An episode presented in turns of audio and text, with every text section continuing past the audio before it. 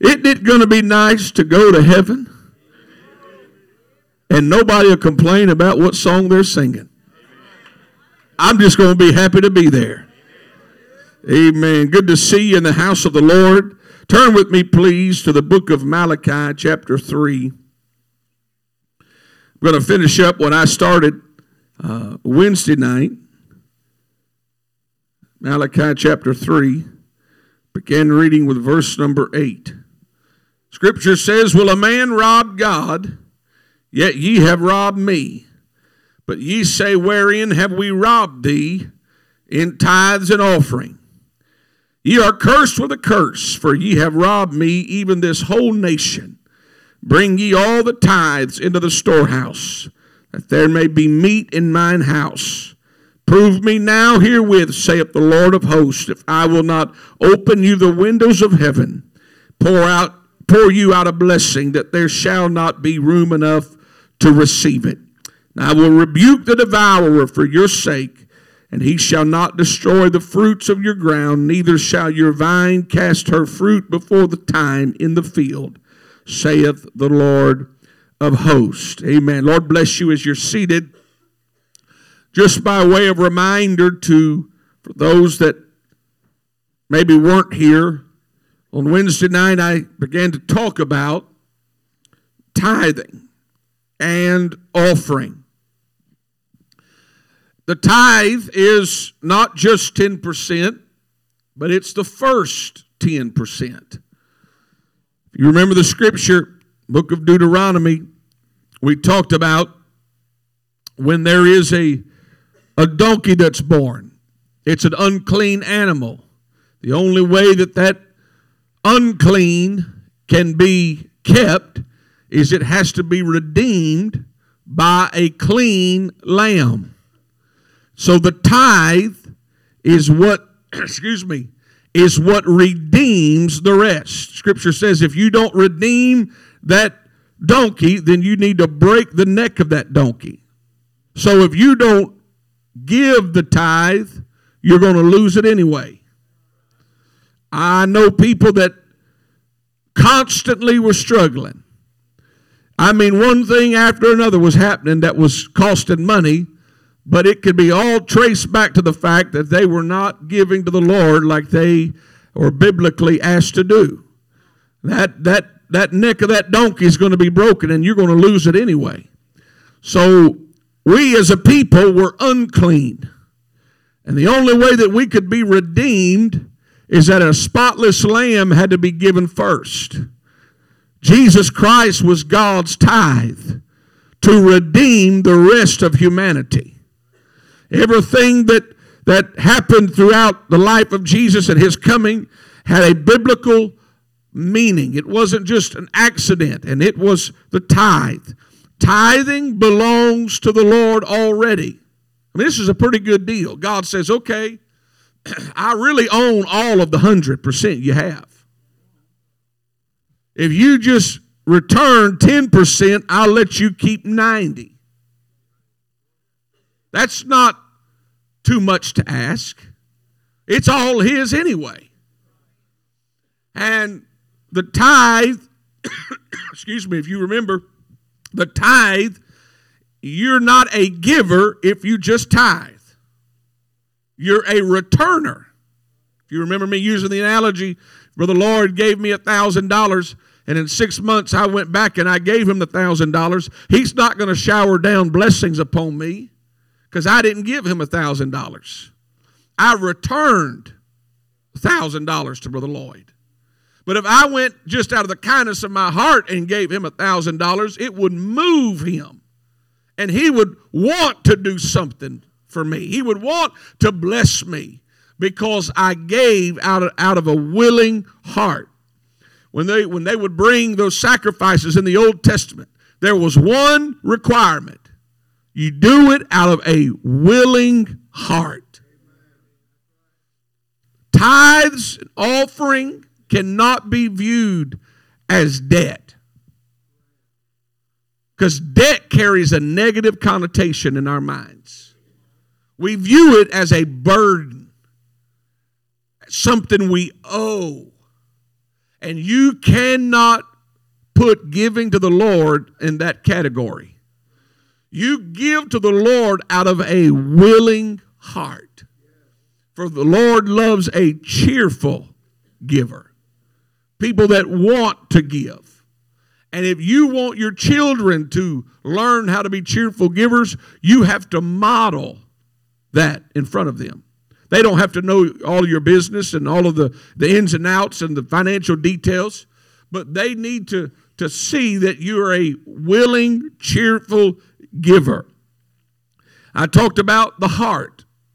Everything in living for God, everything boils down to the heart. Bottom line.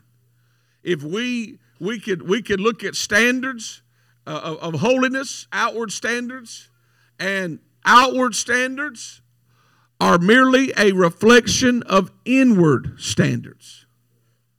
Holiness starts on the inside. Everything, prayer starts on the inside. Faith starts on the in. Everything is tied to our heart. And so it is in our giving, it's tied under the heart. I talked about is it possible to give 10% and not be given the tithe? And it is, because the tithe is the first 10%. Now, I realize that not everybody pays cash. Not everyone pays checks. Not everyone gives online. There's just a host of different ways that people give. I personally, because I'm a licensed minister, pay my tithes to the Louisiana district. So when I'm in the bank line and I get my deposit slip, I call the district. The lady could probably near about quote my card number. And I pay my tithes to the district.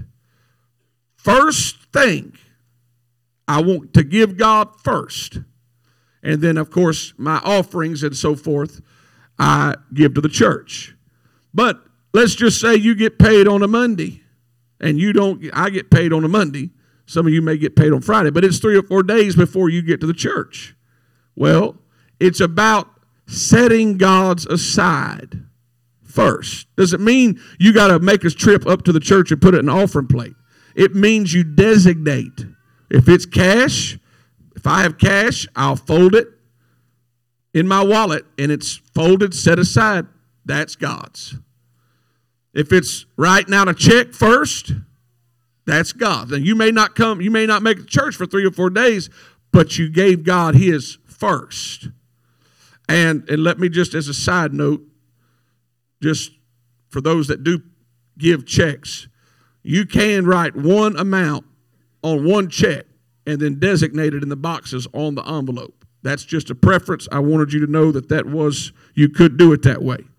But if you pay online, you can you have the access of logging on right then and you could pay yours online. But the principle is we give God his first. Tithing is the first 10%. You have to battle first you've got to battle a selfish heart because our carnal nature is we're selfish people.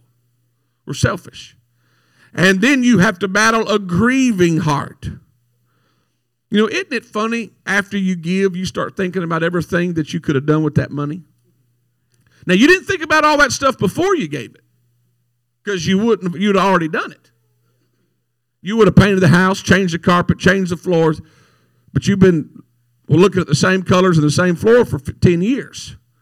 But after you give, you start thinking you have a grieving heart that you have to battle. And then you have to develop a generous heart. I, I remember years ago, my wife and I, we, we just didn't make a lot of money. We were youth pastors, and, and they provided housing, but we did not make a lot of money. I mean, we were probably poverty level close to it, but God took care of us.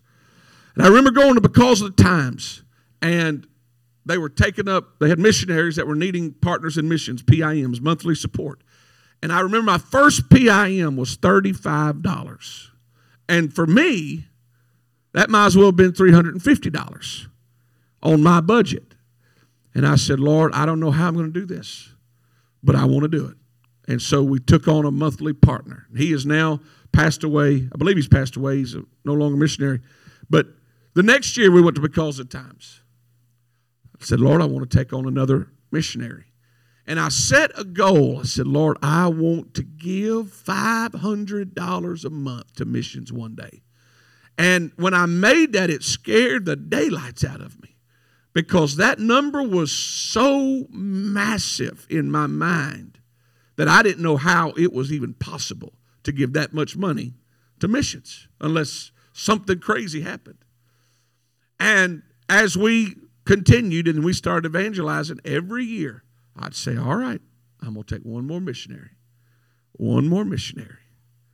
And it got up to where we were at $450. And I'm not boasting, I'm using this for an example. And, and I said, God, the bottom let out around 2018. And I, I hit one month and I said, Lord, I don't know how in the world I'm going to pay these missionaries. I mean, I, I just don't have no money. And I made this commitment. And the Bible says it's better to not vow than to make a vow and not pay it. And I, it was a Wednesday, and I remember I could take you to the spot. I was just crying before the Lord. I said, God, I don't know what I'm going to do. And I didn't have nowhere to preach that night. So I knew there wasn't a paycheck coming. We went to church at my home church. And I, I'm telling you, I didn't get a thing out of it. I was just sold up because I couldn't figure out how I was going to work this out. And after church, a guy come by, shook my hand, and I felt something in his hand, and I, I said, Thank you, Jesus. I didn't think nothing of it. I just put it in my pocket. And I got in the vehicle that night, turned the little light on, and I pulled it out, and it was $500. It was enough to pay my tithes and pay that missionary for that month. And ever since then, I realized that God knows exactly what we have pledged. He knows exactly what we desire to give, and He will make a way for you to honor and to keep your word. And so you have to develop a generous heart. It started with me with a $35 missions pledge. And over time, I kept challenging myself because you know what? I think God likes to be challenged. I think God's just sitting here going, Can you prove me? Can you just can you just trust me? That's the only time in scripture it says prove me is regards to money. You have to develop a generous heart. Let's talk about stewardship, which goes right in line with generosity. People who have the gift of giving have discernment that allows them to determine genuine needs. You know, if you're sensitive, you'll pick up on where a need is. Not a want, a need. And you people who have the gift of giving, there is a gift called the gift of giving. Not just giving, the gift of giving. People who God has gifted them with resources and sensitivity to where that is their gift. I know a guy that he made up his mind he was going to he's a, he's a pastor he was going to give away something every day of his life it might be a stick of bubble gum it might be buy somebody a hamburger, but he challenged himself. And there were times when he got home at night and he realized he hadn't given anything away. He'd get in his car and he'd go find somebody and give something away to them. And he sowed that seed all these years. And now, if you could see the things that are coming back to him, things that people bless him with and vacations and but it's because he was sensitive and still is a gift he has the gift of giving so, a person who has the gift of giving, listen to me, desires to be appreciated, not recognized. It's not about being recognized. It's not about anybody letting anybody getting accolades. God has caused that person and wants to use people as a river, not a reservoir. Just let it flow. You just let it flow. Jesus will reward stewardship. And poor stewards lose resources. Good stewards get and receive more. So often we feel like God is punishing us when we're experiencing financial lack. But listen, In reality, we're actually punishing ourselves because we didn't take time to pray about making purchases or even using common sense. Anybody know what an impulse buy is? Anybody, I'm going to start with me. Anybody ever made an impulse buy? Right here. My motto was do it, think later. I bought a three wheeler when, I was living in a duplex in a city. What do I need a three wheeler for? I parked it on the back porch. Never rode it, but I was driving down the road. I could take you to the spot. I was driving down the road. A three wheeler. I need that. Paid a thousand dollars. Didn't need a three wheeler for nothing. And you've done the same thing. You know, here's how God works God didn't put people into debt up to their eyeballs, but He has enough mercy, He'll help people get out of debt. We can't blame God when we're when money's tight. If we didn't diligently seek God, if we got ourselves into that mess, but God loves us enough, kind of like your children. Your children will do things and they'll get themselves in a bind, but because you love them, you'll help them get out of that bind because you want them to learn for it, learn from it. We are tested in our need, and we are tested in our greed. The need test comes as we trust God to be our sufficiency, but the greed test comes when we move beyond sufficiency into abundance. The true test of character is not when somebody doesn't have, it's when somebody does have.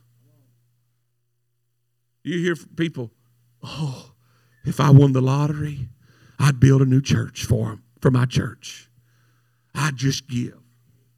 You know how many people said, made deals with God if they won this or if they got this or if they got this inheritance? I just, I think I'd just give it all away because they didn't have anything. But you know what? When they get it, no new church. Greed want to hold on to it. Hey, I know a guy who put lottery tickets in his Bible, brought them to church. That way, maybe they'd get blessed. Never won. And here's here's one for you. People go, well, if is it, is it gambling if I don't buy it? What if it's given to me? Or what if I find it in the parking lot? Everybody has good intentions when they don't have anything. The true test is when God does put it in your hands. If you read the story of Hannah, she made a deal with, she said, Lord, if, if you'll give me a child, I'll give them to you. But if you read when she got Samuel, it says that she lent him to the Lord. It's one thing when it's in your plans, it's another thing when it's in your palm. That's the test. You're tested in your need and then you're tested in your greed. Where using money is concerned, there is a higher level, though, beyond greed. The highest use of money is seed. 2 Corinthians 9 and 10 says, Now he that ministereth seed to the sower, both minister bread for your food and multiply your seed sown and increase the fruits of your righteousness being enriched in everything to all bountifulness which causeth through us thanksgiving unto God. Notice that it does not say God supplies seed to the keeper. He supplies seed to the sower. Those that will scatter. Now, I've heard people say, well, that guy's a giver. He can afford to do that. He's got lots of money. Well, they have it backwards. That guy has money because he's a giver. And the more seed that he sows, God says, I'm going to just keep giving seed to the sower. I'm going to just keep giving blessings to that person that is, that is blessing. There are three fundamental principles relating to seed that you've got to know. First, you reap what you sow. And that principle goes beyond money. I know people that all they sow is negativity. You know what they're going to reap? Negativity. Because that's all they're sowing. If you want people to encourage you, what do you have to sow? encouragement. People say, well, I'm not saying anybody said this here, but this happens. Well, nobody's called and checked on me. When's the last time you called and checked on somebody?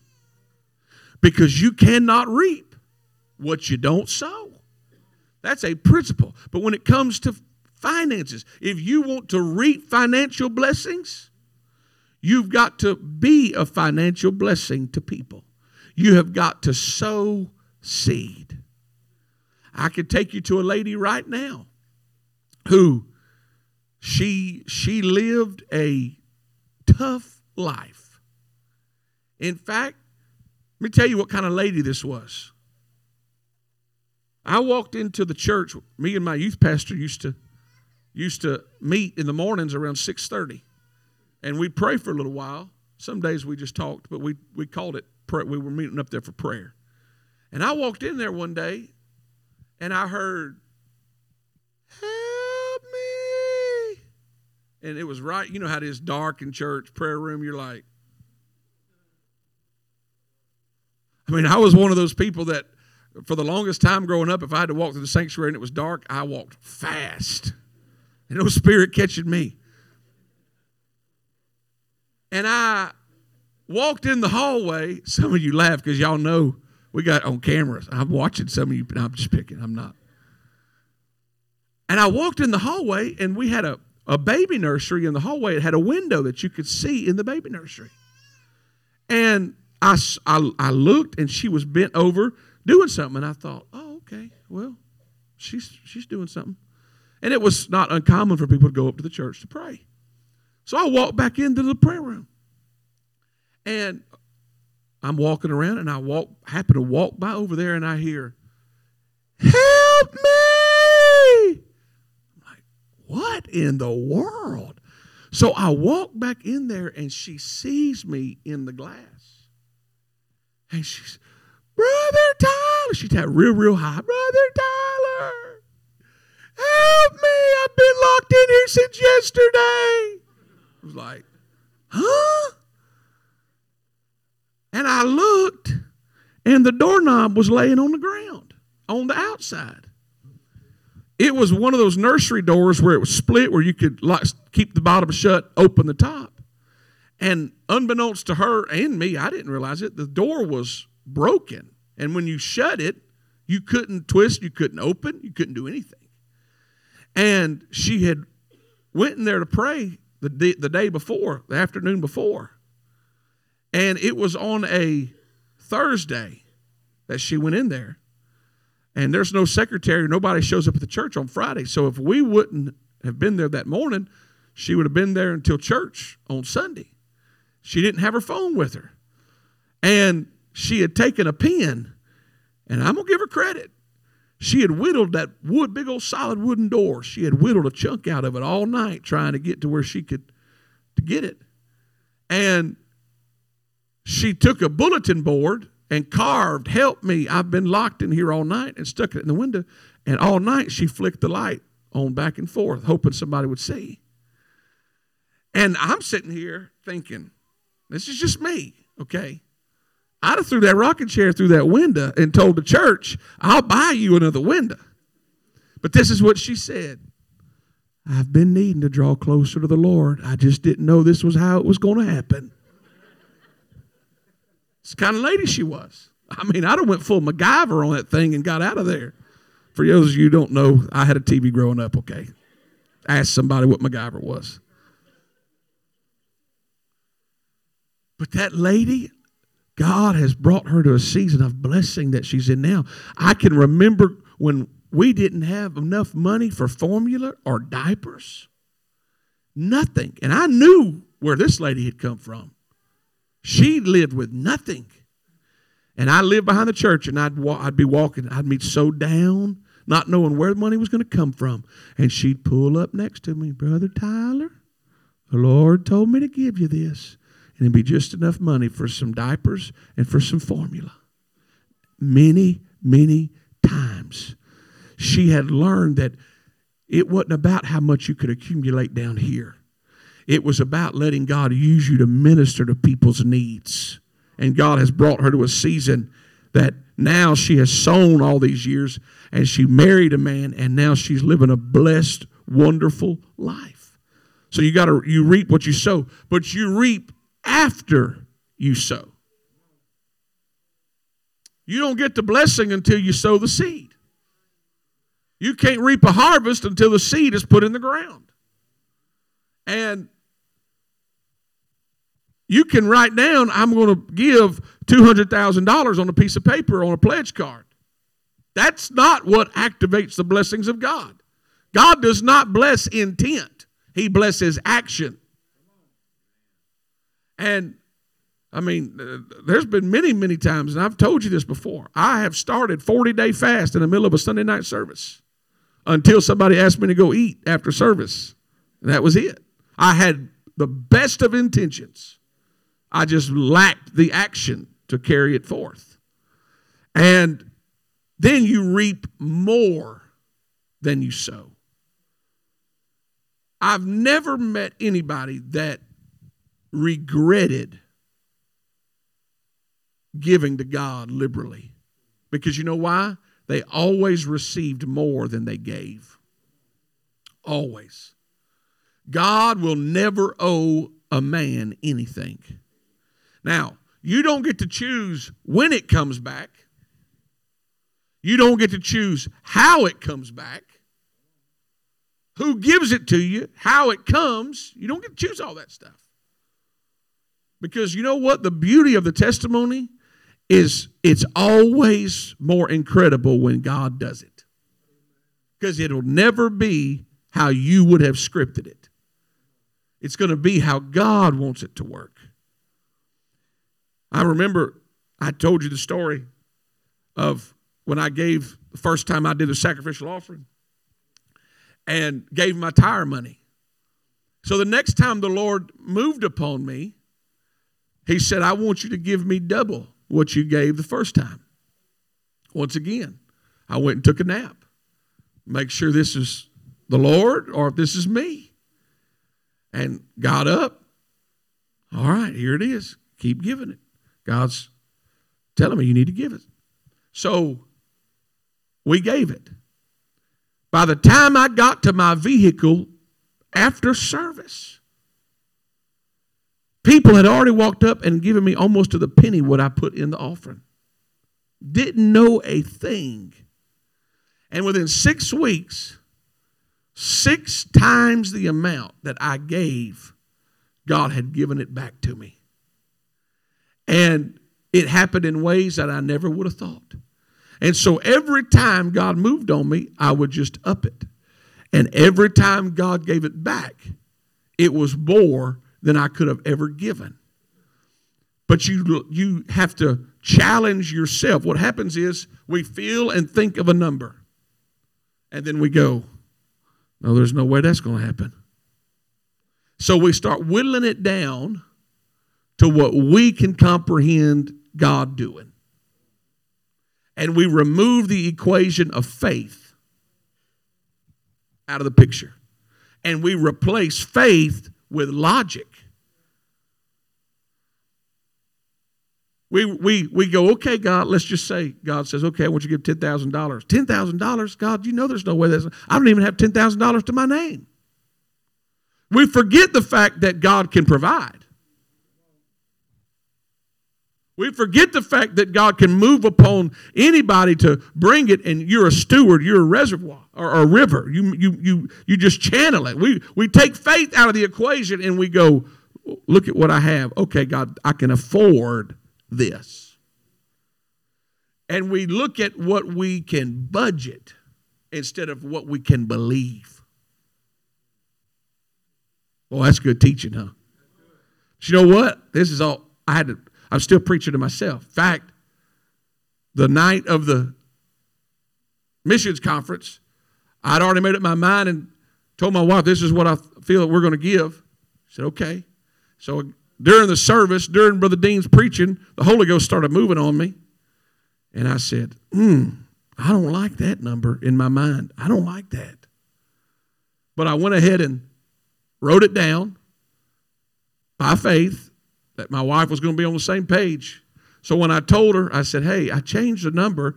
And she told me what number I wrote down. I said, How'd you know? She goes, Lord told me yesterday. I said, Well, at least we're in agreement here on the same page. We'll both be scared out of our mind, okay? But you you will reap more than you sowed. Now, this is what I've also learned that you can never judge a book by its cover. I went to churches and I thought, there's no way to get a big offering here. Not for me, but I'm talking about for the church when God moved upon me. Blow my I, was on, I was in a church in New Waverly, Texas on the platform, and the Lord spoke to me and said, Tell brother so and so that there's a hundred thousand dollar offering sitting on his pews. It was a different, different church. And I said, Lord, I don't want to tell that man that. So I waited a few days, and the Lord just, you need to tell him. You need to tell him. $100,000 offering sitting on his pews. So I texted him. I still got the message to him. I just did it my way. And he texted back and said, Well, we sure could use it. And I said, Well, I don't know when it's going to happen, but that's what the Lord said. Well, I went about a year and a half later to preach for him. And the Lord, when I started revival, the Lord said, When I tell you, you preach on the spirit of sacrifice and you take up a sacrificial offering, but only do it when I tell you.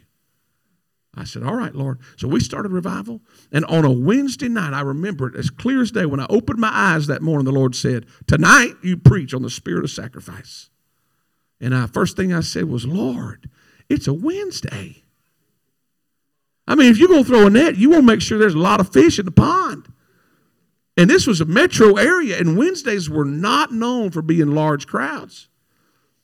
All day long, I'm praying. Lord tells me what to preach. And I said, okay, I drive to Houston that afternoon. I walk in the pastor's office, and I, and I wanted him to know what was going on. I said, now, brother, uh, the Lord told me to preach on the spirit of sacrifice tonight and take up a sacrificial offering. And his eyes just got real big. And he said, Well, uh, it is a Wednesday. I, was like, I know, I already told God that. Just in case God forgot it was a Wednesday. And he said, But but you do what you feel, brother. I was like, all right. That church normally ran 200 to 250. I walked out there. You could have threw a bomb and not hit a person. It was empty. And I'm going, we're not going to get $100. God, and I, I start panicking. I'm starting to panic. And I always sat on that side and I'd walk up and down the, uh, the aisle during service and I'm going, Oh, Jesus, I need a word, God. I need a word to preach tonight. And I'm just, I mean, here, and he's introducing me to come to the pulpit. And I'm, and, and I'm walking up and the Lord says, I already gave you a word. Preach it. All right. So I went up there and I started preaching on the spirit of sacrifice. And I mean, I got with it like it was a full house. And then out of my mouth, it comes. It wouldn't surprise me if we took up a $100,000 offering tonight. And I just went, oh, oh, you're committed now. I mean, it shocked me. And I told him the story of what the Lord said. So I'm going to put it off on God, not me. This is what the Lord said. And so when its service was over, I wanted to go find me a hole and hide. And the pastor wanted to take me to eat, and I never passed up a meal to go eat when it was free. The only bad thing is he took me to Jason's Deli. And if you've never been one, thank God you've never been to one because that's a waste of a meal. And he get we get in the truck and he goes, You know, I forgot about that hundred thousand dollar offering you said about. You, you told me about. And uh, he said, You know, it already happened. And I'm thinking, already happened. Ain't no way they counted the money that fast. We just walked out of here. I said, What do you mean? He said, Just a few weeks ago, man in the church walked up to me. He said, Pastor, I want you to use this however the church needs it. And it was a check for $100,000. And I thought, well, thank God I'm not a false prophet. But you know what? From that service, when nobody was there, $162,000 that they took up because people understood what generosity was. So a total of $262,000. You can't judge a book by its cover. And if that church with those few people can do that, when a spirit of sacrifice moves upon a people, God just showed me what was possible when people can respond and catch the vision of giving. Amen. Stand with me right now.